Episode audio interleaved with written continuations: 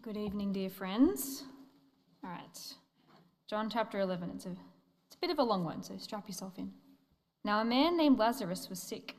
He was from Bethany, the village of Mary and her sister Martha. This Mary, whose brother Lazarus now lay sick, was the same one who poured perfume on the Lord and wiped his feet with her hair.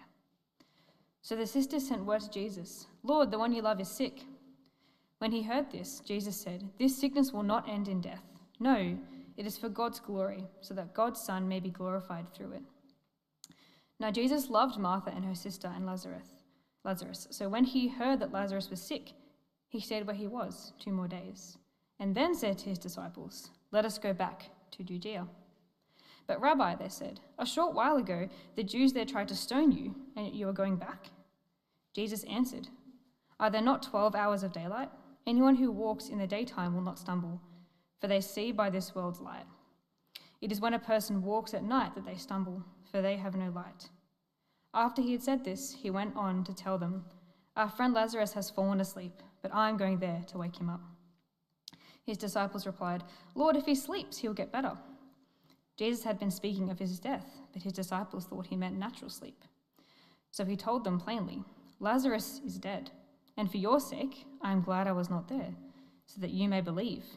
But let us go to him. Then Thomas, also known as Didymus, said to the rest of the disciples, Let us also go, that we may die with him. On his arrival, Jesus found that Lazarus had already been in the tomb for four days. Now, Bethany was less than two miles from Jerusalem, and many Jews had come to Martha and Mary to comfort them in the loss of their brother. When Martha heard that Jesus was coming, she went out to meet him, but Mary stayed at home. Lord, Martha said to Jesus, if you had been here, my brother would not have died. But I know that even now, God will give you whatever you ask. Jesus said to her, Your brother will rise again. Martha answered, I know he will rise again in the resurrection at the last day. Jesus said to her, I am the resurrection and the life. The one who believes in me will live, even though they die. And whoever lives by believing in me will never die. Do you believe this? Yes, Lord, she replied. I believe that you are the Messiah, the Son of God, who is to come into the world. After she had said this, she went back and called her sister Mary aside. The teacher is here, she said, and is asking for you. When Mary heard this, she got up quickly and went to him. Now Jesus had not yet entered the village, but was still at the place where Martha had met him. When the Jews who had been with Mary in the house comforting her noticed how quickly she got up and went out, they followed her, supposing she was going to the tomb to mourn there. When Mary reached the place where Jesus was and saw him, she fell at his feet and said, Lord, if you had been here, my brother would not have died. When Jesus saw her weeping, and the Jews who also had come along with her, also weeping, he was deeply moved in spirit and troubled. Where have you laid him? he asked. Come and see, Lord, they replied. Jesus wept. Then the Jews said, See how he loved him. But some of them said, could not he who opened the eyes of the blind man have kept this man from dying? Jesus, once more deeply moved, came to the tomb. It was a cave with a stone laid across the entrance. Take away the stone, he said. But Lord, said Martha, the sister of the dead man, by this time there is a bad odor, for he has been there four days. Then Jesus said, Did I not tell you that if you believe, you will see the glory of God? So they took away the stone. Then Jesus looked up and said, Father, I thank you that you have heard me. I knew that you always hear me, but I said this for the benefit of the people standing here, that they may believe that you sent me.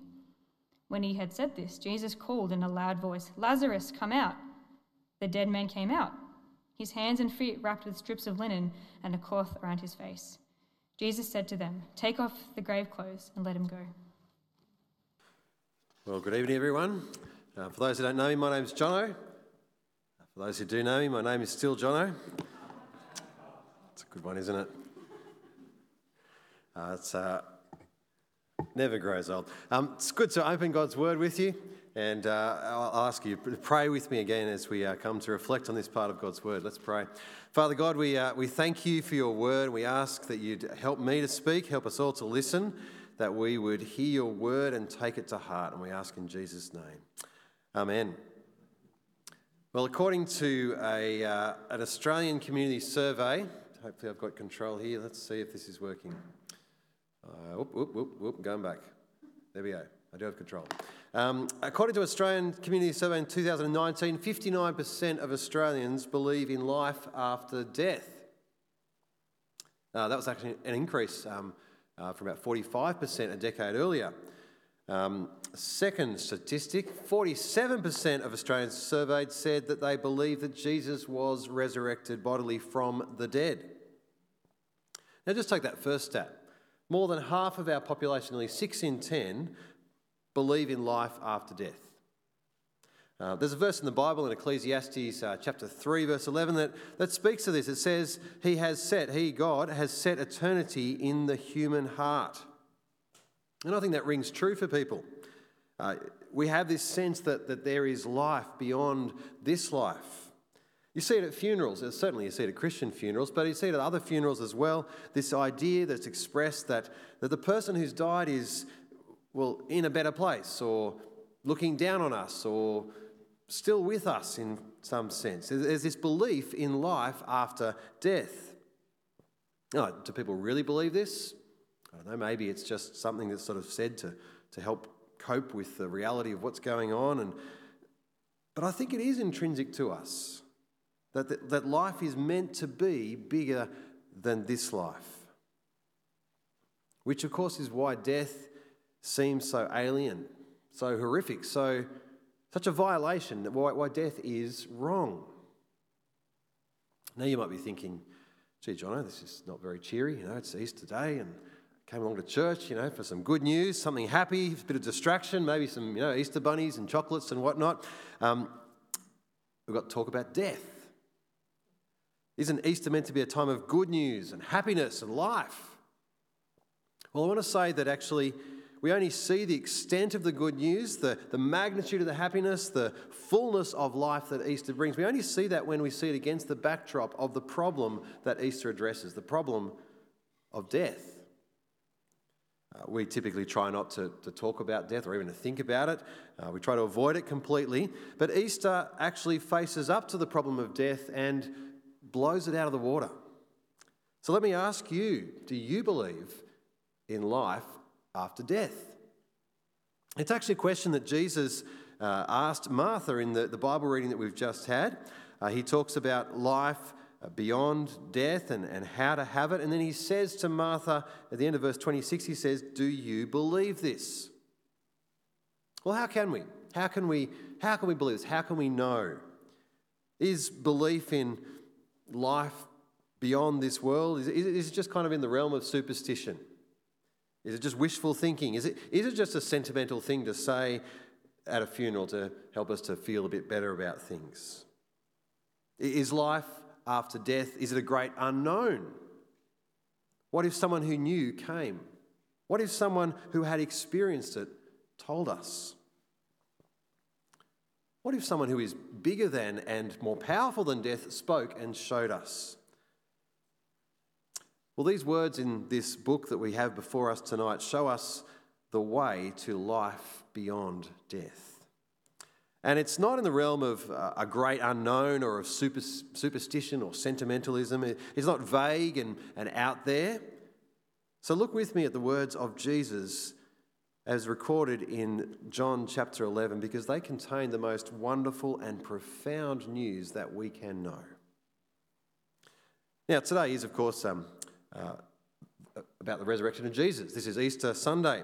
You might be wondering why is our Bible reading uh, not about Jesus res- rising from the dead? We are actually going to have a, a second Bible reading um, a little bit later on, but I want us to focus on the events of another man's life and death, of a story that, well, it acts as a, as a pointer to the resurrection of Jesus. It highlights for us the significance of Easter. So we pick up the story in uh, John chapter 11 with this man, Lazarus, along with his sisters Mary and Martha, who were friends of Jesus. And it says there in uh, John 11 1 that they were from the village of Bethany, which was a, a little village about two miles from Jerusalem. And uh, we read that Lazarus was sick. He was ill. He was seriously ill. And this was life threatening. And so Mary and Martha send a message to Jesus, who's some distance away at this point. They send the message to him, which says, verse 3 Lord, the one you love is sick. Your friend is sick. Now, the implication of their, their statement isn't spelt out, but it's pretty clear. I mean, Jesus has healed other people miraculously.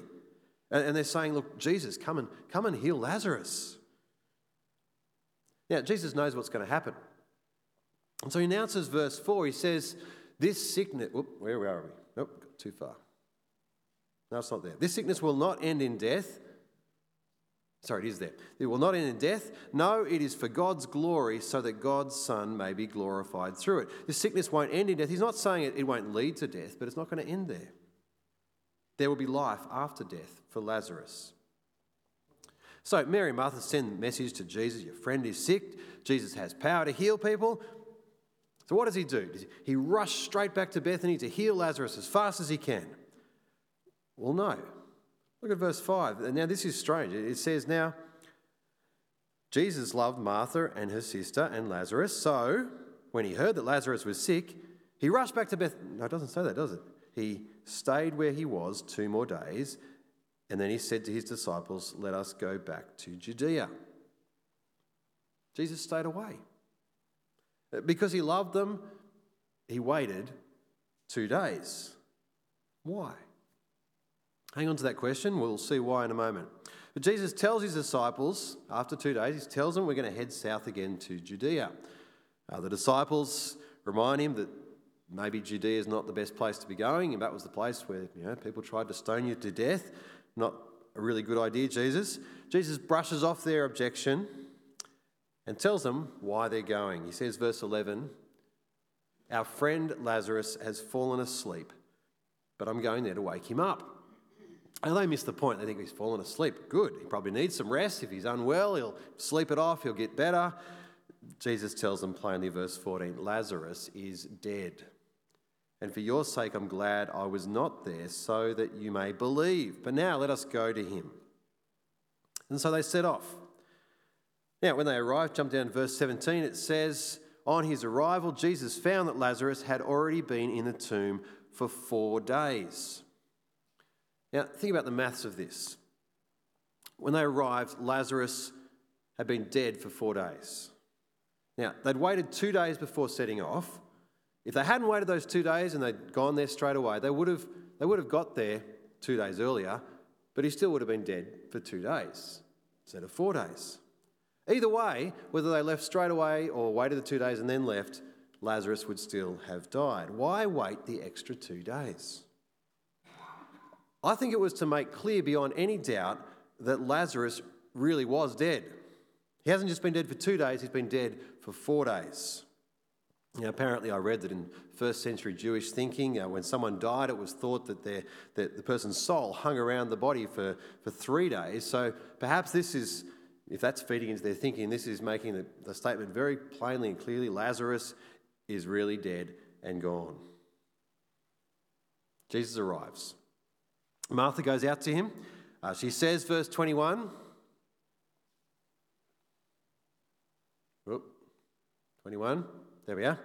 Um, Lord, Martha said to Jesus, if you had been here, my brother would not have died.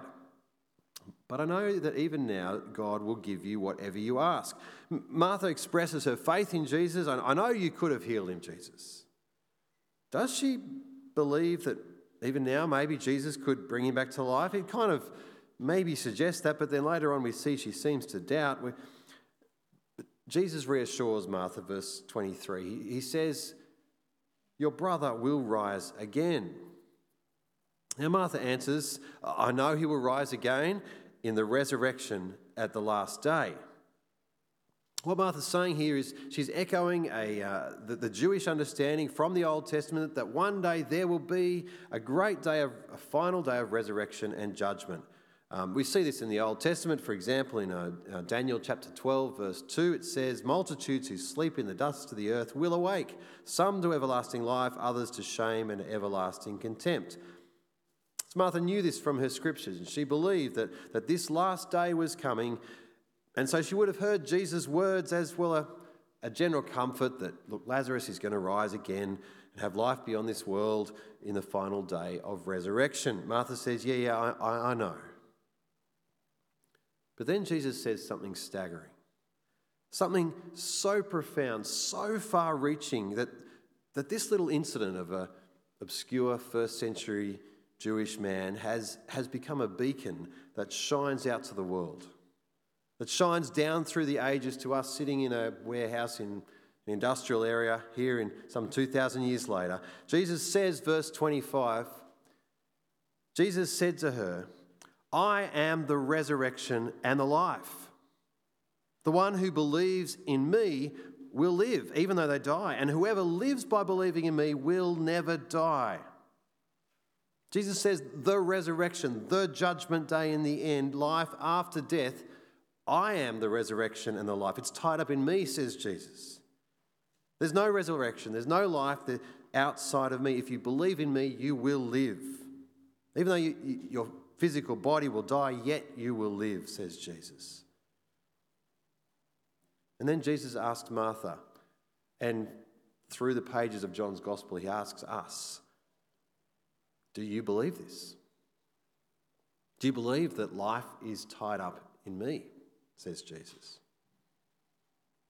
Martha replies, verse 27 Yes, Lord, she replied. I believe that you are the Messiah, the Son of God, who was to come, who is to come into the world. Martha says, Yes, I, I believe you're the one sent from God. Martha knows that in the future, Jesus will bring life beyond death in the resurrection at the last day. And, and yet she's struggling in the present. She's grieving the loss of her brother. Likewise, the sister Mary is struggling. Uh, Martha goes, gets Mary, brings her back. Mary rushes uh, to Jesus, falls at his feet, and says, verse 30, Lord, if you had been here, my brother would not have died. She knows Jesus has power over sickness. She knows that Jesus could have prevented him from dying. And Mary is distressed. She's, she's weeping. But then look at verse 33. It says, When Jesus saw her weeping, and the Jews who had come along with her also weeping, he was deeply moved in spirit and troubled. Now, the word there that's translated in our Bibles, deeply moved, it's, a, it's an unusual one. It kind of has a, it's more than being moved, it has the idea of, of anger, of indignation. Jesus saw the, the fallenness of, and the brokenness of this world that's, that's suffering under death, and he's deeply moved. He's, he's angry and indignant in spirit and troubled. he says, Where have you laid him? They say, Come and see, Lord. And then we have the shortest verse in the Bible John 11:35. Jesus wept.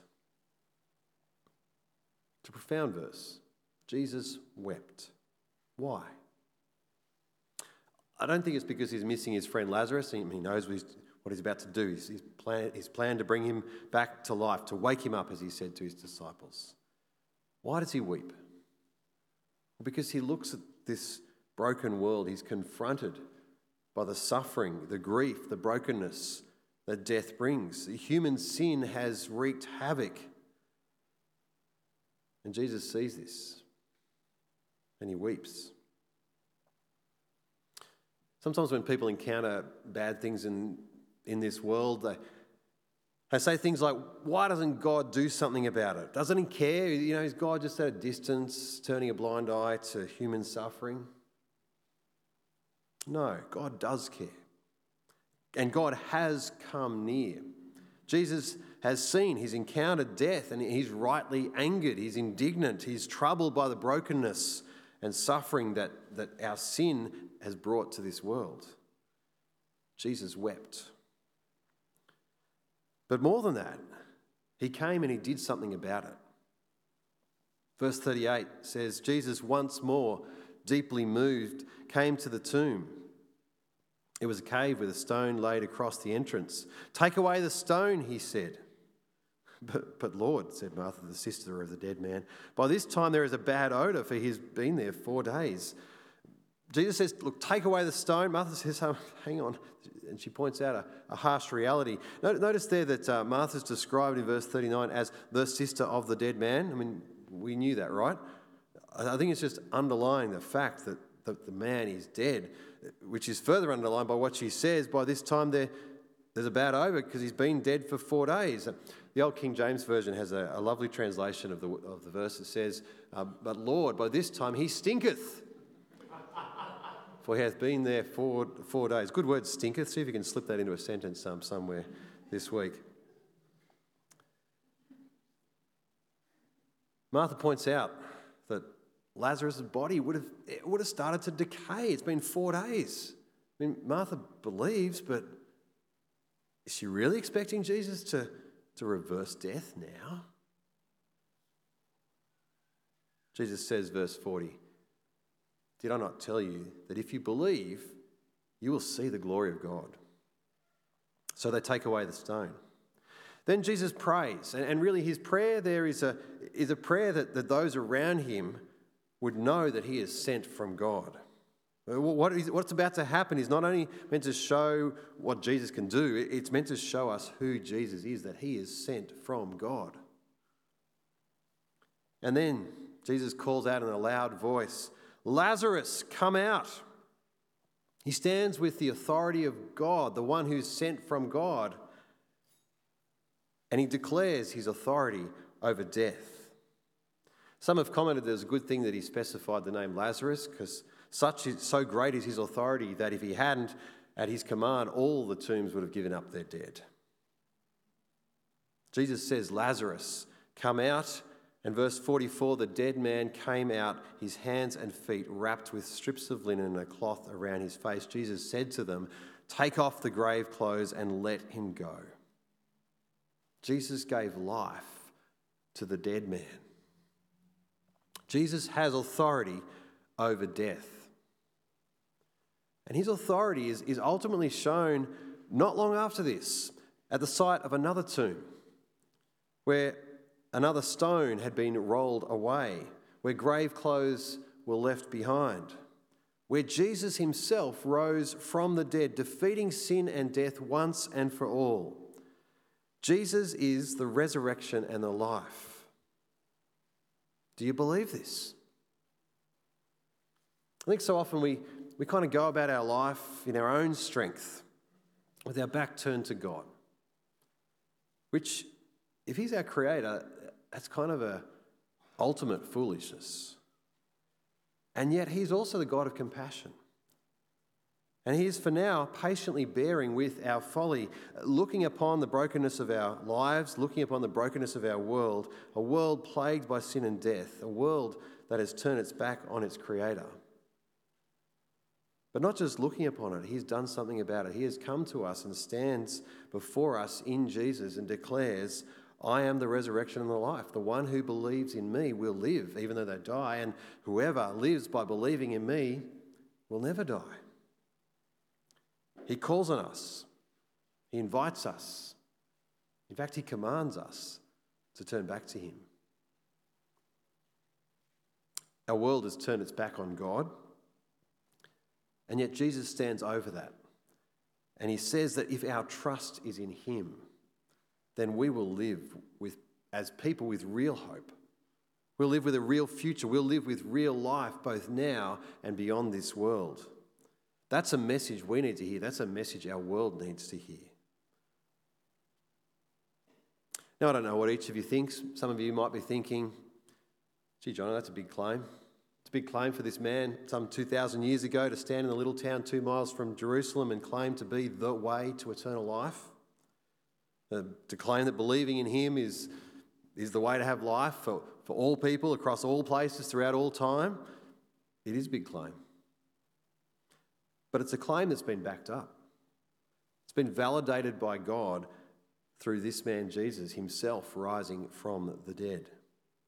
Jesus gave proof of this reality by rising from the dead. If you need convincing about that fact, look into it.